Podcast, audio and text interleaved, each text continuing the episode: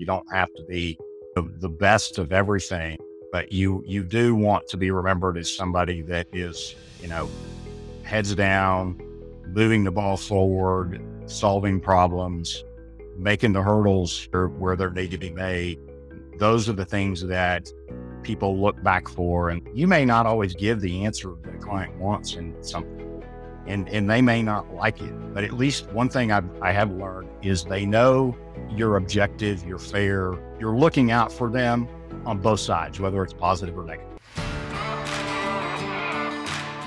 Welcome to the Land Department Podcast, the state of land and energy as we see it. Brent, it's always good spending the afternoon with you, and now you've got your your duck duck hunting buddy along with the with you for this show. Um, it's gonna be a fun one, man. Yeah, for sure, man. Uh, Mr. Barclay Ridge. Thanks for joining us. Uh, Happy really, too, and I appreciate the invite, Brent and Cleo. Yeah, yeah, and yeah. Turns out he's, you know, we're kindred souls, man. He's the kind of guy you can call last minute for a duck hunting trip, and he'll be there. And I've been known to do the same, so uh, we share that in common. But you know, the other thing we share in common is you know, we we kind of uh, we work together in, in the same profession. Um, you know, talked to Barclay. I had this idea of just something I wanted to explore, kind of wanted to talk about. You know, my side of the business, we deal a lot with you know independent landmen and consultants, and and it's just really kind of cool to see how people fit in, how people thrive, and different from different perspectives. So, uh, ask Barclay if he'd want to come in and visit with us today, and he was gracious enough to say uh, say yes. He's also the reigning HAPL Landman of the Year. Uh, well deserved. Only for another month, one more month, and yeah, well, hand off the baton. Awesome. So, uh, yeah, Barclay, thanks for joining us, man. Why don't you um, let's just jump in? Maybe tell us a little bit about your background and, and your history, and kind of what what got you to today. Sure. I um you know, it's kind of, it is, there is a funny story because there is no oil and gas in my background from family perspective. And I uh, stumbled into a PLM program University of Mississippi, oh, 30 years ago, uh, and dove in and never looked back. Um, spent 20 plus years in house with various independent companies, um, doing in house work. About 50% of that has been on the business development side, A&D side uh, within companies, try to grow companies, uh, acquire assets, uh, divest the lagniappe that we weren't interested in, and then uh, move along those processes just to grow. And you know, the last five years uh, after I left my last employer, Baytex Energy, um, started consulting, had ideas of going back in house, and uh, that just hasn't transpired yet. and I've been consulting and working half, probably the same, half business development, half other projects uh, within uh, companies to help them uh, be more efficient and help them finish projects and clean, some cleanup things, some, like I said, divestment things. Uh, really working on the same stuff I've done for in house uh, over 30 years. So, yeah, that, that's what was interesting, you know, from from our standpoint, you know, a lot of the folks have, you know, a Dudley Land Company are connected with and work with are independent contractors and folks that, you know, a lot of them that want the opportunity to, to go in house, you know, to maybe work their way into, you know, an employee role as an independent. Uh, but, you know, maybe they have just field experience or maybe a little bit of due diligence experience, but don't really have that kind of an understanding of what's involved on that the in-house staffing, you know, the in-house contractor side of things. And and so I thought, man, what better person that's got such a, you know, breadth of experience and then is doing this independent kind of contractor consultant role to be able to share some of the, you know, what he's learned and share some tips for some of these people that might, might be beneficial for him to really understand, you know, how to thrive in those roles. And, and when you do get the chance, you know, what's appropriate, what's not, what you need to be thinking about and, and how you can maybe be successful and provide opportunities for yourself or, you know, keep busy really, frankly, that's the biggest thing as an independent. If you're not billing, you're not, you know, you're not bringing home a dollar. So, uh, the more prepared you are for that, the, the busier you can be. So, um, I thought he just had great experience and, and, uh, look forward to the conversation today. Absolutely. And, and it's, um, you know, it is, fortunately, it is about staying busy. And, you know, that's, that's sort of your first priority. But it also is about finding quality projects that you enjoy doing and enjoying the business. Most landmen that they're out there, they're in it because they they have fun, they like it, like the, the versatility of the projects, um, and trying to keep that in mind while you're while you're working or looking for something else. And I've, I've been fortunate, even between permanent jobs, to have stayed employed and or or found other work to fill those gaps uh, when when the time needed, which is an industry that is unique in that, and that we can we do have that opportunity uh, when things get, get slow down. Um, one of the things, though, you know, to think about that um, in this is, you know, as you're looking for more work, you you really need to know what you're good at, and you know, field guys, they're good at running title, they're good at usually talking to people and conversationalists. Um, but you do need to know the skill sets that you're good at, um, because that is part of your second nature of what you what you do every day. And so when you're doing projects, um, those are the things that should come naturally to you. Uh, and when you bring those things in house, um, you want to bring the things that are second nature to you in house because that's what those skills, that's what they're looking for. And then you build on that to learn, learn new things. Yeah. Yeah. I mean, I, I think that's knowing oftentimes what people take for granted is when they you know, when they are in these types of roles, you know, they're being brought in because of a skill set or because of something that, you know, internally, you know, the land staff just doesn't have the bandwidth for, or, you know, they've got a hiring freeze or whatever it may be. So, you know, knowing your skill, knowing what you're confident with, that, you know, you can convey that and it's okay to convey that and understand, hey, this is, this is where I fit in. This is how I can contribute. And, you know, maybe if you're a part of a team, you know, understanding the strengths of everyone else, right? You know, and, and it's okay to say you don't know something, you know, because then the rest of your team, the people that you're working with can, you know, y'all can figure out how to accomplish what you're trying to get done. Um, so, I mean, I think first and foremost going into it, whether you're an in-house, have an in-house background or, you know, a, a field background or somewhere in between, you know, knowing what you're starting with and, and understanding where everyone else on the, on the team you know, what they can contribute is a big deal. It's kind of the first step. Absolutely. You know, absolutely. Yeah.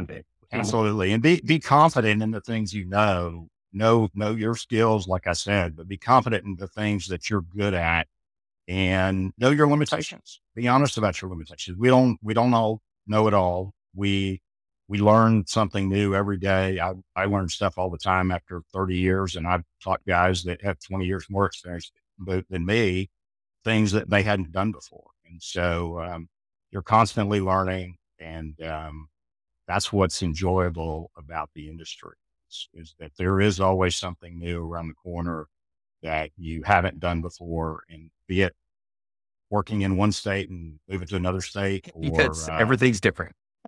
Everything's different, or uh, just a, just a trade that is uh, that's unique and different than any other deal you you've done you know, and from a field perspective, it could be a new oil and gas lease that you hadn't run across or new provisions run across. As simple as that.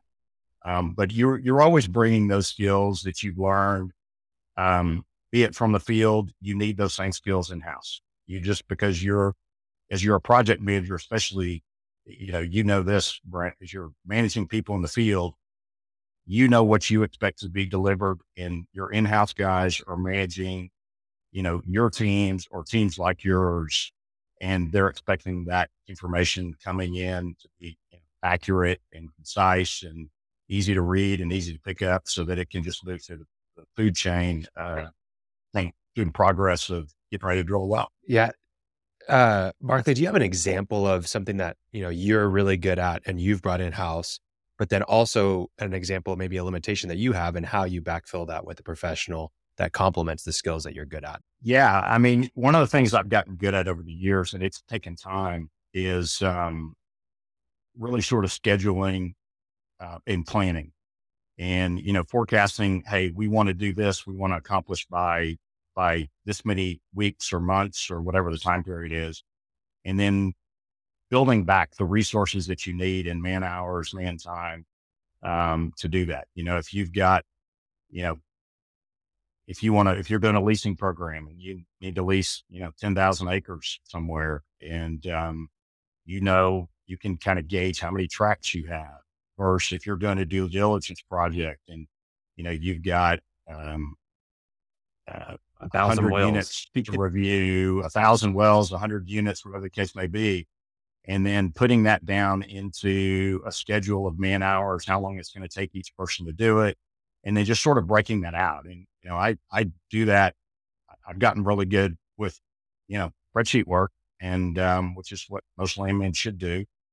And just putting that down to a, a denominator and saying what that needs to look like. And then you can give that to, um, a client or your project manager or your boss and say, Hey, here's what I think we're going to need. We're going to need X number of landmen to accomplish this. It's going to take them all this, this amount of time. And you gauge that by, you know, you use your own experience, um, by saying, Hey, I think it would take me X number of hours or X number of days to review one of these. And, you know, okay, if I'm a, a B plus person and my average players are B minus people, then I may add a, a little bit extra time. And, or you're going to run it some more complex, um, reviews of units or, you know, even buying leases. You may, you may find a, a hard lessor that isn't easy to negotiate with. Take a few weeks or a month to negotiate a lease with.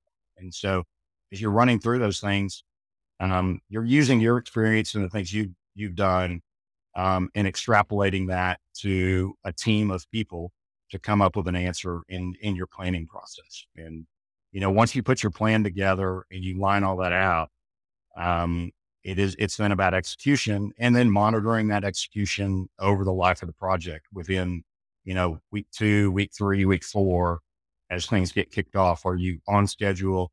Are things going as as you planned or are there are you ahead of schedule or you know what's the case and so constantly monitoring those things and keeping up with those things i have found i've i've gotten pretty good at in, engaging the time of those things you know, like from an in, there's a couple things there that are important Eh, from a from a client's perspective, right? The importance of planning when you bring in a group of, of consultants, right? You're bringing in for corp dev type project or whatever it might be, and and typically you generally have a budget, you know, whether you Yeah. you know, and so it's understanding and really placing a lot of importance and value on that early on is critical as a as a person that's hiring consultants, right? Or hiring independents or contractors to come in for your job. You know, working through that plan, working through projections. And then, you know, if you're on the other side as as the consultant, it's it's competent and confident management of expectation. Right. You know, you you may you always start out go with instruction, we got to accomplish this big thing and we got to do it in this amount of time with this amount of money well then it's uh, it falls upon you as a as a contractor a consultant say okay well here's what's involved you know let's this is what i think it's going to take and and maybe we can't get you know your priority three and four done but we're going to focus on getting you know one and two knocked out with with the resources we have now and if you just saying that off the cuff doesn't establish confidence but if you can rely on your experience rely on what you you're very knowledgeable about and what you've worked on and speak with confidence and show your work. But then you can manage those expectations and, and help inform your client. Um, and as a client, maybe then you can take that to your boss and say, Hey, look, you know, we thought it was going to involve this, but we didn't, didn't consider that. Um, so it's a huge part of starting any job. If, if you start off on the wrong foot, you know, um, boy, it's just hard to catch up you know, from that. And it's really hard to make up for that. So, and, and that's kind of brings us to one of the next things we want to talk about is like understanding your client, understanding where you fit in, um, you know, understanding the job, like who's your audience, you know, Barclay, what if you're like, how do you handle that? You know, when, when you're going in, um, to, a- to a consulting role at a, maybe a new client or a new office or something like that. What's, how can that affect maybe the way you approach what your given task is? Sure. It's, you know, it, it is, it's always about understanding the full project, understanding the scope, um, where sort of the end product is going to fall. And, and, you know, most of our end products fall with drilling a well or something like that, or the closing of an acquisition on the due diligence side. or securing some agreement of some sort. Um, there are other projects that are, like you mentioned, cleanup projects, or, you know, you're trying to clean up files or clean up things either on lease record side, on, on certain elements of, of agreements or division order side, even, even to that extent. But understanding the full scope of what those projects and what the end goal is. You always want to know the end goal. You always want to know is the person you're talking to sort of the final reporting person that's going to see this and is going to either benefit from it or is it going further up the ladder? And so understanding those, then you can better assess um, how to develop and, and, outline the project. And one of the things I always try to do, um, you know, as I mentioned on, uh, your client's hiring you for the things and skills you know. And, and so they're either doing that because they don't have the time to do it, as you mentioned. They don't. Um, they don't have the staff to do it, uh, or they just don't want to do it. And so they're hiring you for your expertise and things that if you know they may not know the things that are in the, that are entailed in the project. They know the outline or they know the high level, um, but they don't know the details. So I use that as an effort to what I call managing up and sort of managing into my client the things that they may not know how to ask. And so looking at those things and looking, if you know the end product, and, and I have this, I have the ability to do this because I've worked in various, through with various disciplines and inside oil and gas companies. So I know how they work. I know where the information goes, uh, either from the engineering team or, you know, from the accounting team, finance team. I usually know where the elements of the, the land information goes. And um, so by knowing that and knowing those projects and how they affect those various other disciplines, I can kind of manage up to things where where they may not know. Landman may not may not know how this affects um, a uh, the the marketing department. And so by knowing those things, I can then sort of help them and guide them along and give them information they may not be asking me about um, and just pushing that along and say, hey, here's here's why you want to know that, or here's why this is.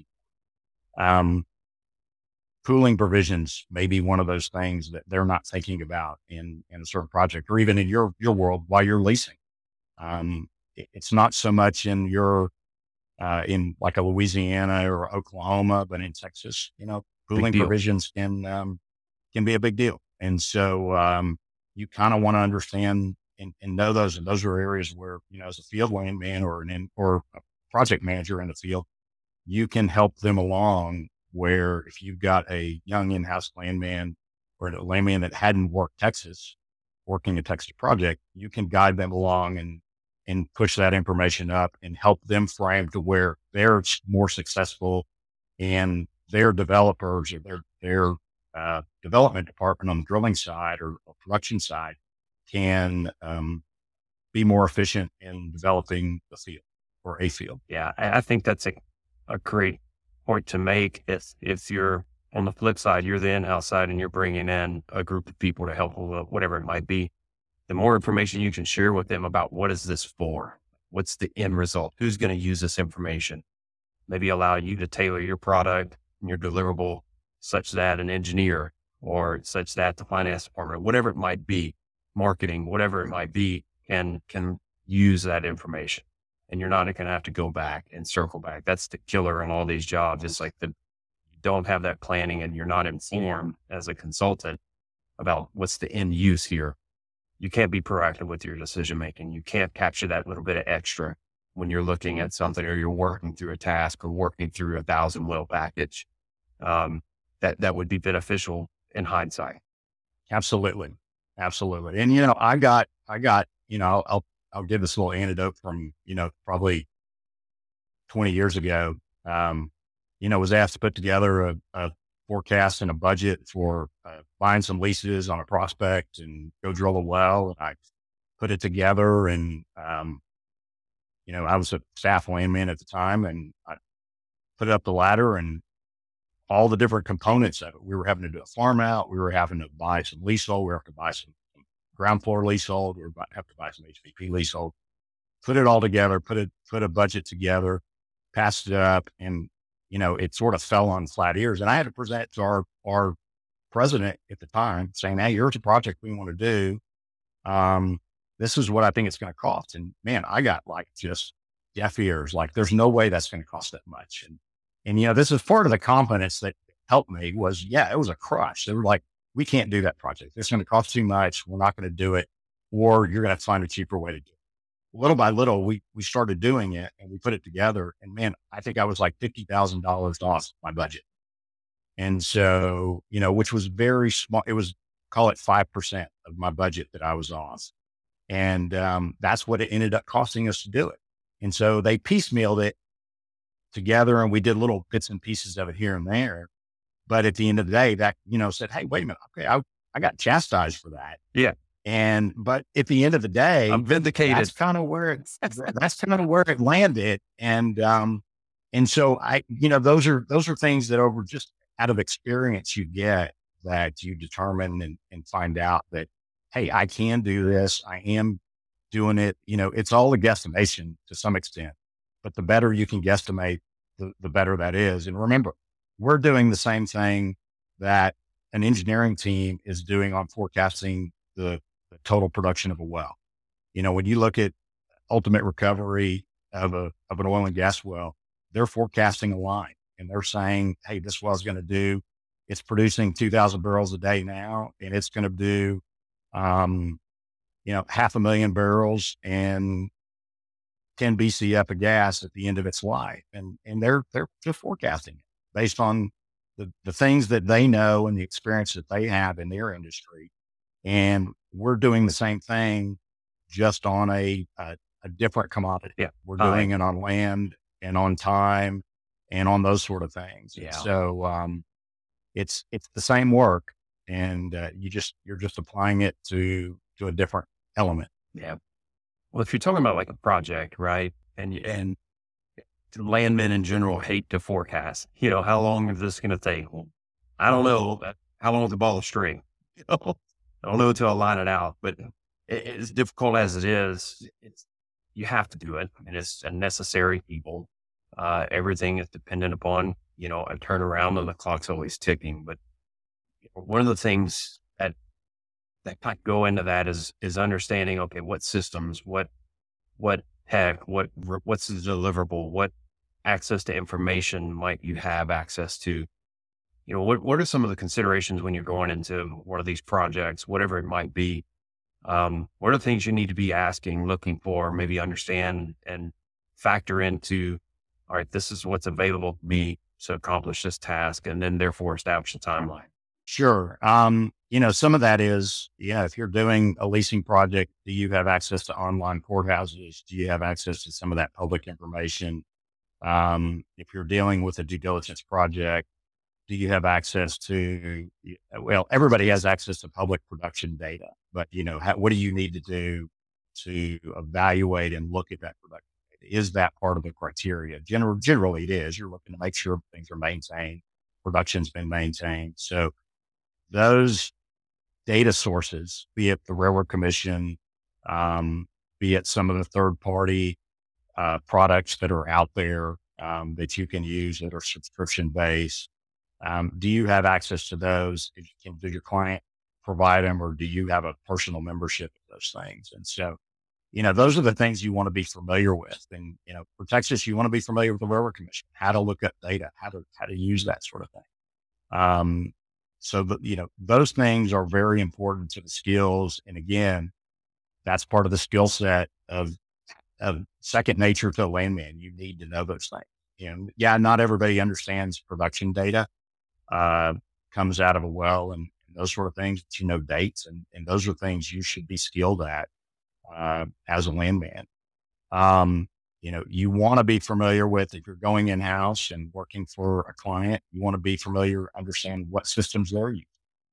Um, are that what, you know, are they using some of the, what third party land system are they using? Or are there other, uh, other things that you need to know that you're not aware of they have in house? Um, you know, there's lots of products out there. Uh, one of, we talked about Excel uh, briefly, but you need to be really skilled in Excel for data management and, and data organization. Like I said, I use it just for planning, But at the same time, all of your data and all your systems uh, have mechanisms to dump into Excel or to access. Yeah. You know? And so having access, having the skill sets to know how to manage those and use those and manipulate data in those and build your own reporting out of those is very important. And then understanding what your client wants to see. And, and, you know, I've had clients that I've built reporting for that I still use to this day. Um, some element of it, we may have little tweaks or changes, but it's stuff I've used just in the past. Um, and then I have, you know, I've had clients come back to me and say, man, I really don't understand that. Let's make this a little more simple. And so, eh, you know, I've had at times I've had to pawn it off and say, give hand it to somebody else. Hey, here's what we want. Here's what we have. I'm sort of stuck in this mode. You put another spin on it. Let's put another set of eyes on it to make it a little more simple. Well, that's like knowing your team. Yeah, it goes right back to what we said is like understanding the strengths of people on your team. I, I would encourage every landman that's that's working in house on a, a job, anybody who's getting the opportunity to work on due diligence, you need to be an expert in Excel or strive to be.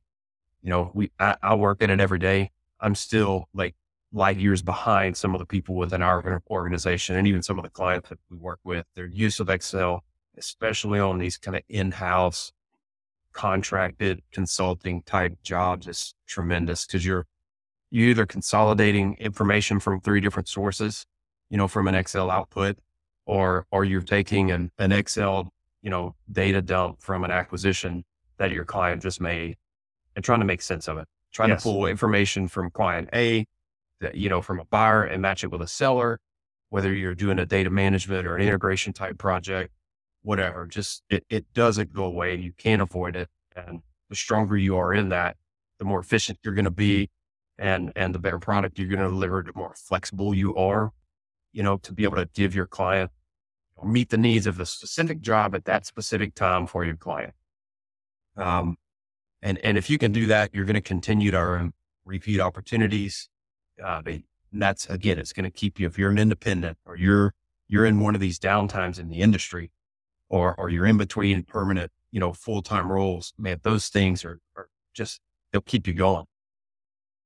And and the faster you can do that, the faster you can learn to manipulate data or organize data because there, there's lots of you're you're dealing with with thousands of lines of data at times and you've got to find ways to organize it track it one of the things i've learned just in the last few years that i never did was you know, you get a batch of data and, and, you know, create your own unique identifier per line item.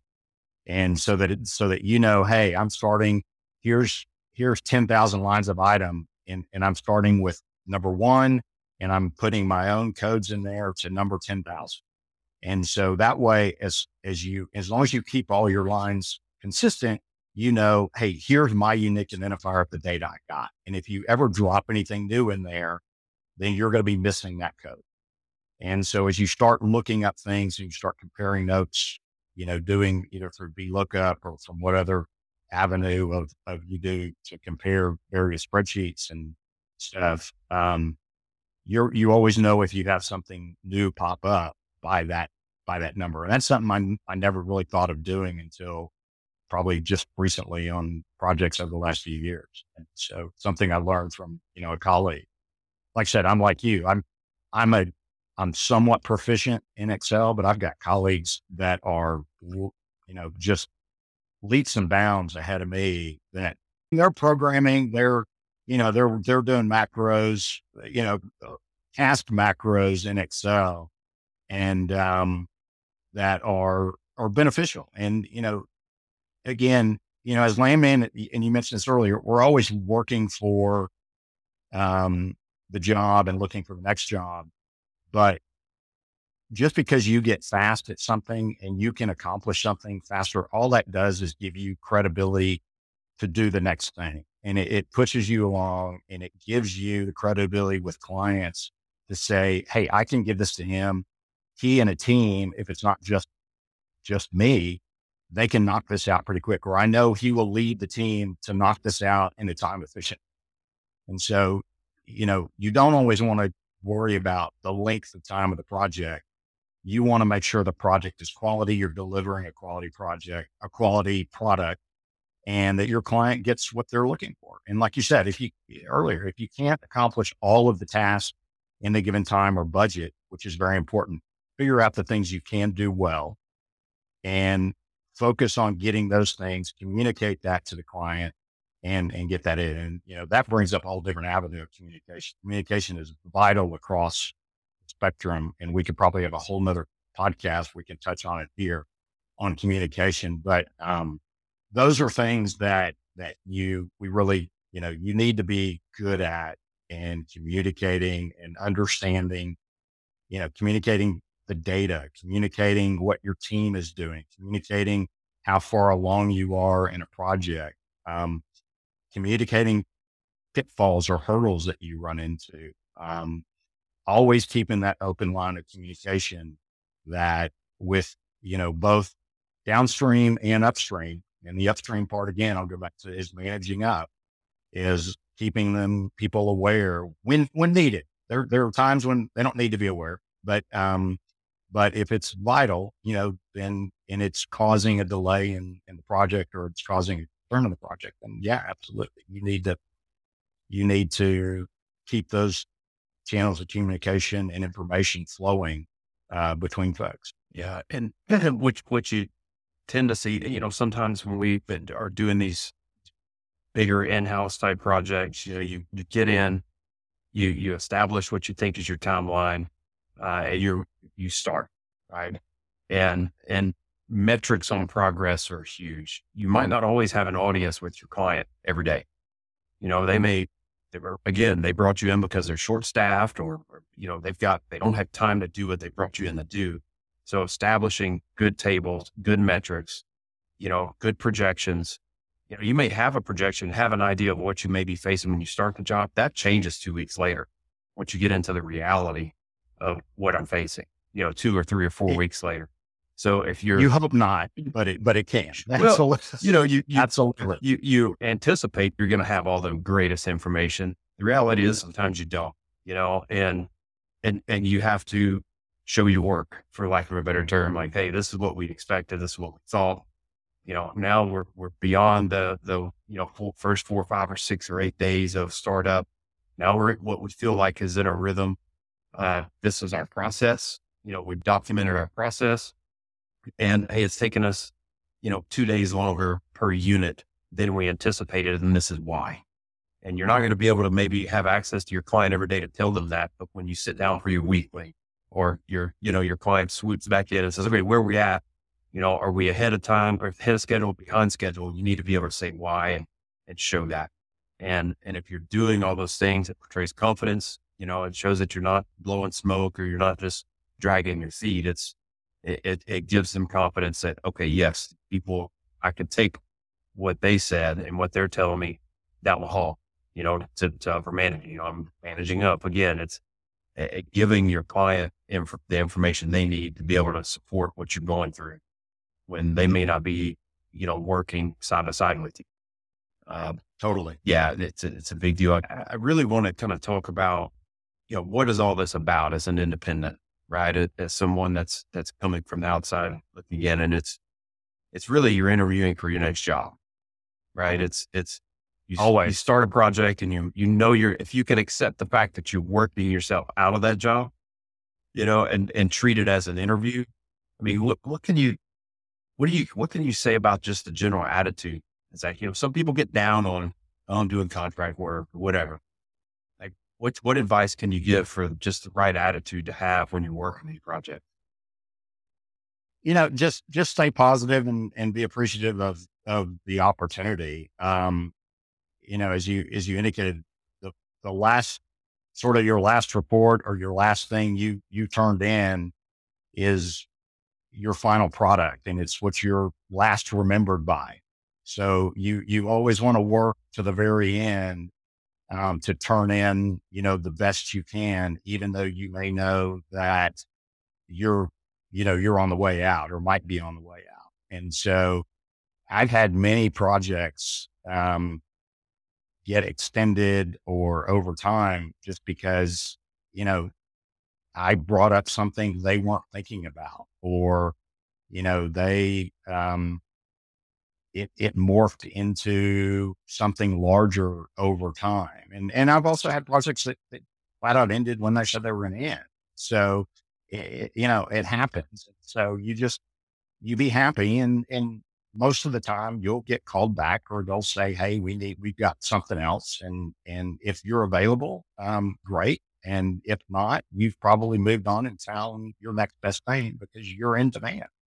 And so, um, you've got other people out there that know your skill sets and know they want you. And, you know, you're in the free agent market, you know, you're going to go to the, the, the next opportunity. It's all about, I guess, really boils down to just generating value, you know, whether it be, you know, on in the bigger picture for the job or just as a participating member of a team, you know, um, you don't want to float through because you're, the job's going to end either with you or without you.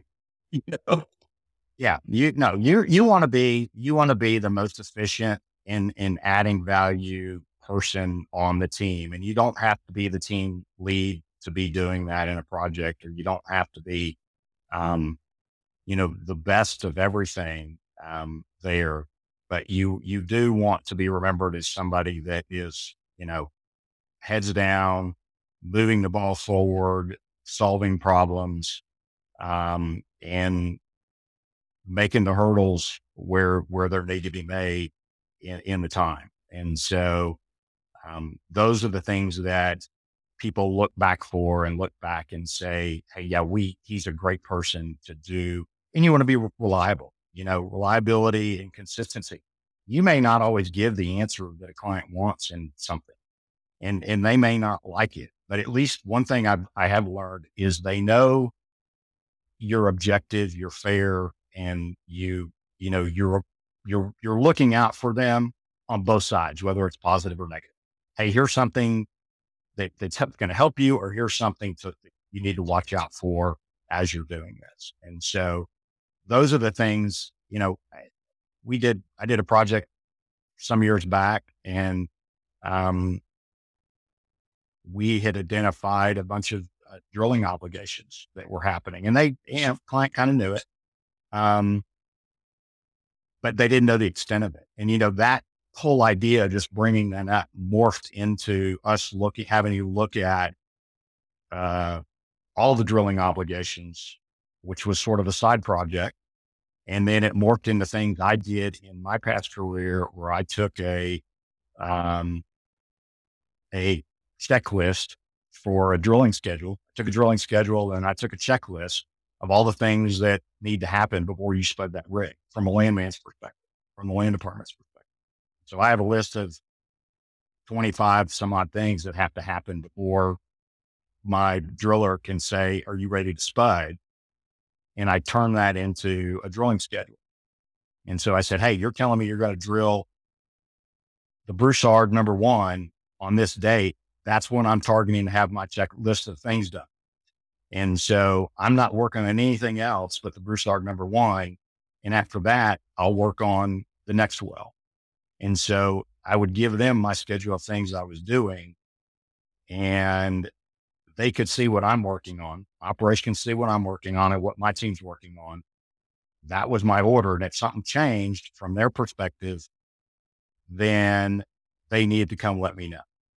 And so uh, we turned that project into, we created that list for a client and gave them two years of drilling obligations. And then what we knew was done in that checklist. And so we gave them for every well, and it was for every unit, a well that needed to be drilled in a unit. We gave them the items that we thought were done in that checklist and then gave them a two year drilling obligation list.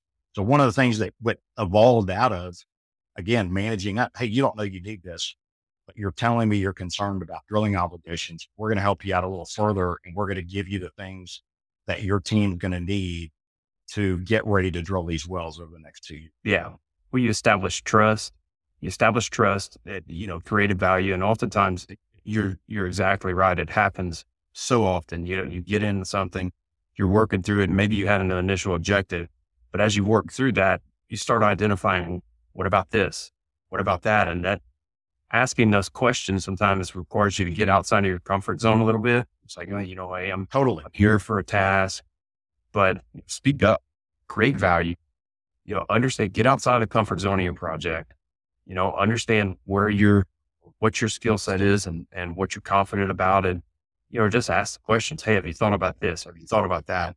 If you do that most often, that, that whole project transcended into, you know, next thing I know, I've got, I got project engineers calling me, looking through my list, and I'm now outside of my landman comfort zone and, and not so much mine because I'm working in house, you're dealing with all disciplines, but it's part of that aspect that you're not just always dealing with landman. So you've got to understand that lingo a little bit. It's a little harder as a true consultant, but you do want to familiarize yourself with those sort of things. And so then, you know, when you got engineers calling you now and you're having to mm. talk their lingo and, and tell them, Hey, here's what I, here's what I, I know, here's what I know. Here's the number, here's the count, because they're then converting all that data you're giving them into their reports, into, into their forecasting and their budgeting. And they're doing the same thing you did on the front end of the project.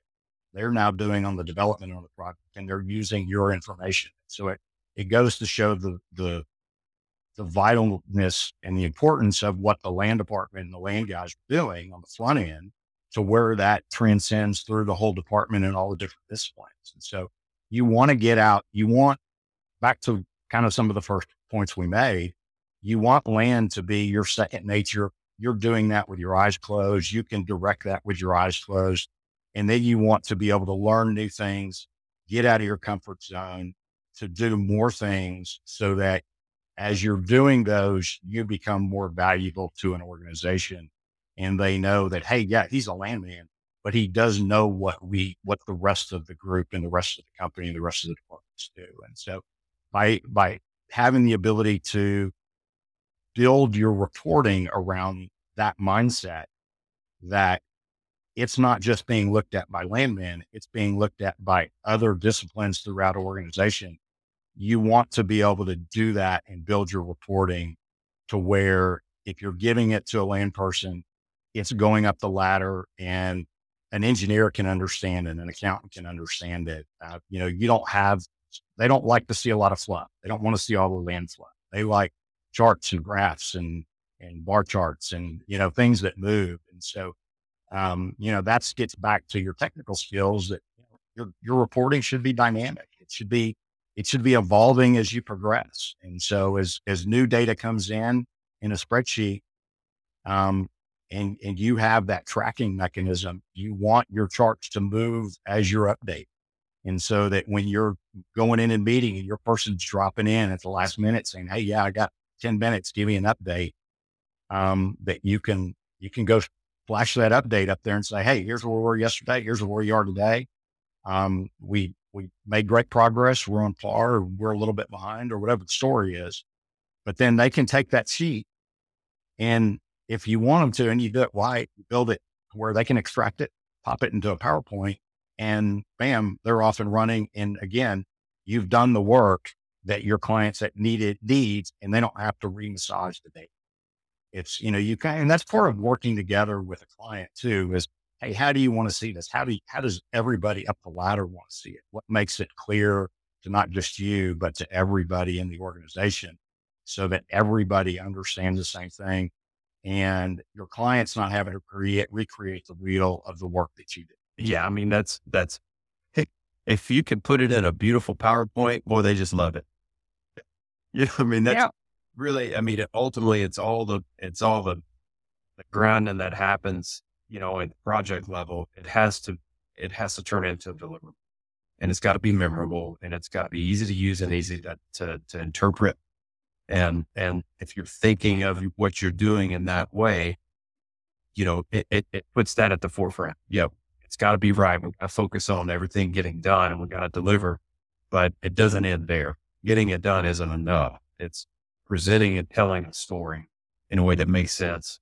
And, and, you know, keep going back to it, but it just creates value. You're creating value for yourself, you know, for your company that you're representing. If you're going through a, a, brokerage shop or, or for yourself individually, maybe it's whatever your opportunity to, to get the next job or maybe even be considered, you know, for an employee role at some point, that, that you have to, if you have that mentality, it just, it's a better way to live. It's a better way to go.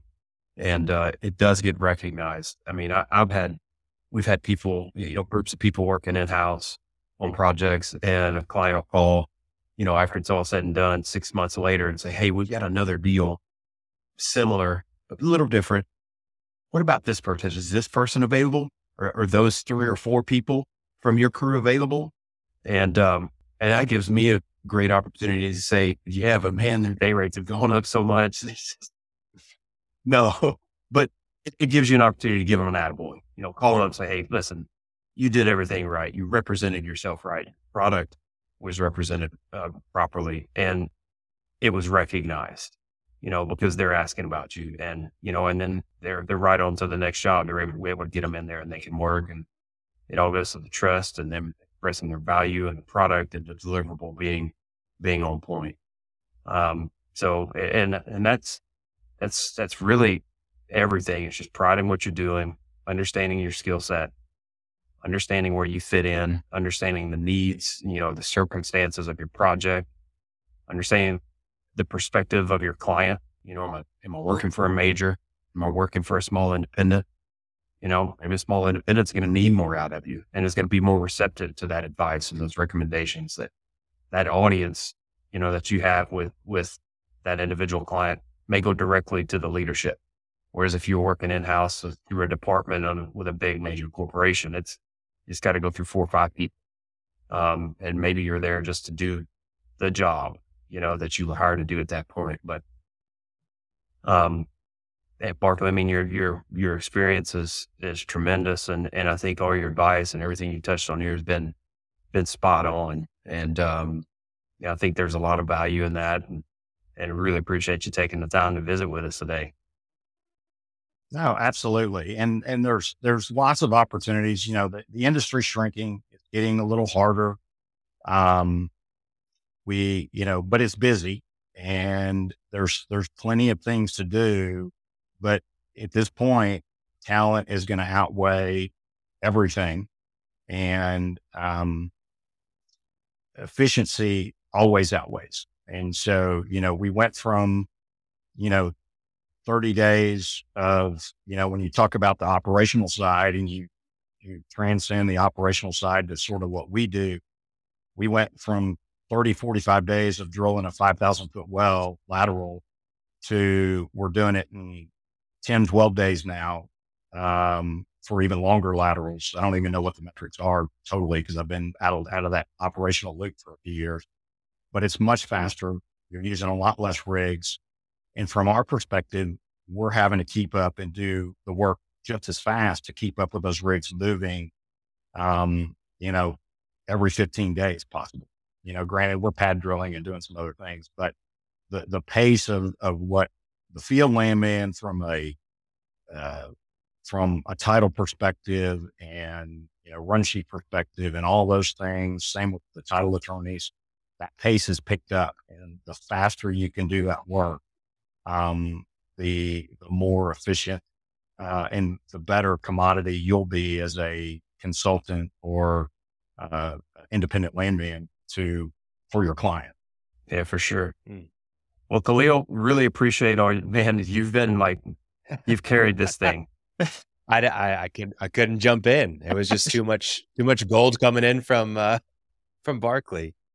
No, it's great. I think you know, summarizing kind of the the message and and all of the wisdom that you shared, Barclay, It's it's obvious that you have a lot of empathy, and that that's such an important skill to have as a landman to understand what's happening on the other side of you, uh, and what needs to be done for them to be successful as clients, as a company, as uh, a project as a whole. What does it take?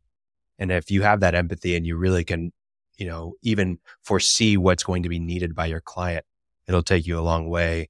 Uh, loved what you shared about reputation, how you're always, you know, looking to earn trust and continue to grow your credibility because you're looking for your next job after this and even working yourself out of a job. I, I think it's such a good perspective to have and obvious that the long term is what you should be focused on, not just the short term. Um, so all, all good things, man. Um, how can people connect with you? Sure. Um, they can, my email address is ridgeresources at att.net. Um, they can contact me through LinkedIn. I have a LinkedIn page, uh, that's just Barclay M Ridge, uh, myself. And so you can connect, reach out to me there. Um, and we can connect either one of those two ways and next phone call, have a chat, whatever the case may be. Um, if you need help with something or, uh, looking for just advice on things, um, it's uh, I'm happy, always happy to help and share because uh, that's an important part of our industry is sharing experience yeah. and uh, doing that. Excellent. We'll put all those in that, all that stuff in the show notes. Uh, appreciate it, man. It's been fun. It's been great, Leo. Grant, thanks a lot. Yeah, thank you, Bark. I enjoyed it. All right, it does, man. Thanks, man. Take care. We'll see you soon. Bye bye. Thanks for listening to the Land Department. Check out our website in the show notes or visit dudley-land.com to learn more about us.